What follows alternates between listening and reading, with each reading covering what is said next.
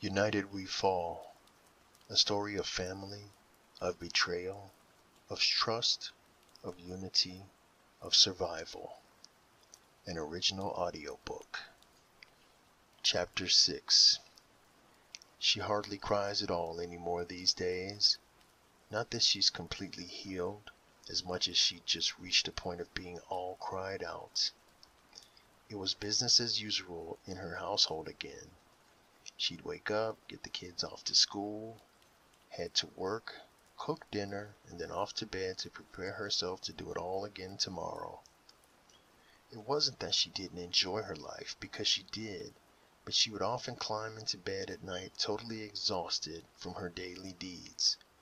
Her life was a far cry from boring. In addition to her regular routine, she managed to squeeze in time for visiting family and friends, going shopping, and she'd even rejoined the Girls' Night Out posse. She had recently started wondering if she wasn't deliberately trying to keep herself constantly busy. She wondered if maybe she was afraid to sit still, afraid to be alone with her thoughts. It seemed like she was trying to hit that bed so hard that she would be too tired to even dream.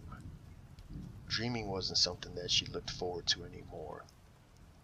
What used to be her escape route to carefree fantasies had turned into a dark place of shadows and the creatures that lurked within. In her dreams, or dream, I should say, these days there was only the one dream. It was always the same. In this dream, it was she who was the monster, the thing to be feared. It's funny how we can feel guilt over something that we do in our dreams. Life goes on, she'd say each morning as she recommitted herself to doing all that she could for her family. All this was hard work for her, but it really seemed to be paying off. Her children were smiling, laughing, trashing the house, picking on each other, and whining when it was time for homework or bed. The kids were certainly back to normal. She and her husband were smiling at each other a lot more too, almost like they did when they first met. She smiled to herself as she pondered this. One night they went out on a date to their favorite eatery. At the encouragement of her best friend, who doubled as the babysitter for the evening. While at the swank, expensive restaurant, they received plenty of stares from the other patrons from their repeated outbursts of laughter and constant giggling. The evening was incredible, she later told her girlfriend. The food was excellent and the conversation was terrific. Great! Girl, I'm so happy to hear that. You, more than anybody else, deserve to be happy. Now give me some details that make 'em juicy. They both laughed. While the food was better than excellent, the lobster was cooked to perfection. They served it with a, yeah, yeah, enough about the food, girl. Tell me how things went between you two, her girlfriend prodded. Well, she said shyly, semi rolling her eyes and smiling. He is an attractive man, and he was extremely charming and funny, she said.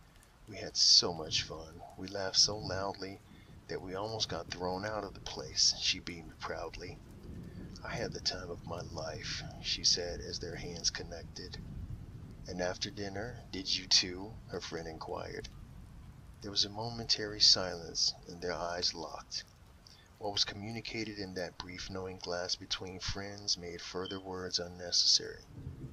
They smiled at, e- at each other and then broke out into laughter.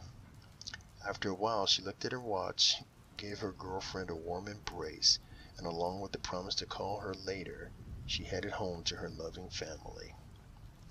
Life really is great, she was thinking and smiling to herself on the drive home. My life sure has returned to normal, she continued, and then the smile slowly faded as thoughts of the dream invaded her serenity. Stop it, she said aloud, trying to command the negative thoughts away. It's only a dream, damn it.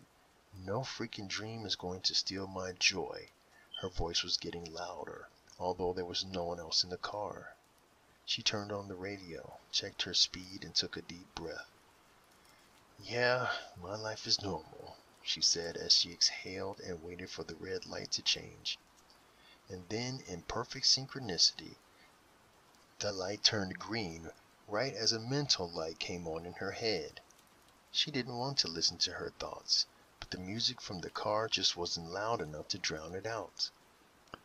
Is it? The thought asked. Really? It continued relentlessly. She started to perspire lightly in dread anticipation of where these thoughts were going to take her. What about the phone calls? The thought asked, and the strange numbers in his phone. She was guilty. She felt ashamed that she had given in to her curiosity and checked his cell phone once or twice. She wanted these thoughts to stop, but she was completely at their mercy. What about the time you called him and he didn't answer his phone?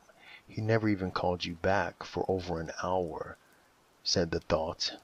He was busy at work. It could have happened to anybody, she argued with herself. Suddenly a car horn blared. What the? She snapped back into reality just in time to swerve and avoid plowing into the side of a huge tow truck. Damn it! She cursed herself for not seeing that red light. Pull it together, girl, she told herself, quickly, quickly looking around to see if anybody else saw her near fatal mistake, especially the police. She was safe. No harm, no foul, no cops, she told herself. Just keep your eyes on the road, she coached herself. As her breathing slowed back down to a normal rate, she started to feel relief. Relief that the thought police had finally decided to leave her alone. Even more relieved that they didn't ask her the really tough question, the question that she had no answer for, the one that really scared the shit out of her, scared her so much that she hadn't told anybody about it, not even her best friend. The other day in the bedroom, as she was changing the linens, she made a terrible discovery. Sticking out between the mattress and the box spring, just barely noticeable, was an eight inch butcher's knife. The question is, how the hell did it get there?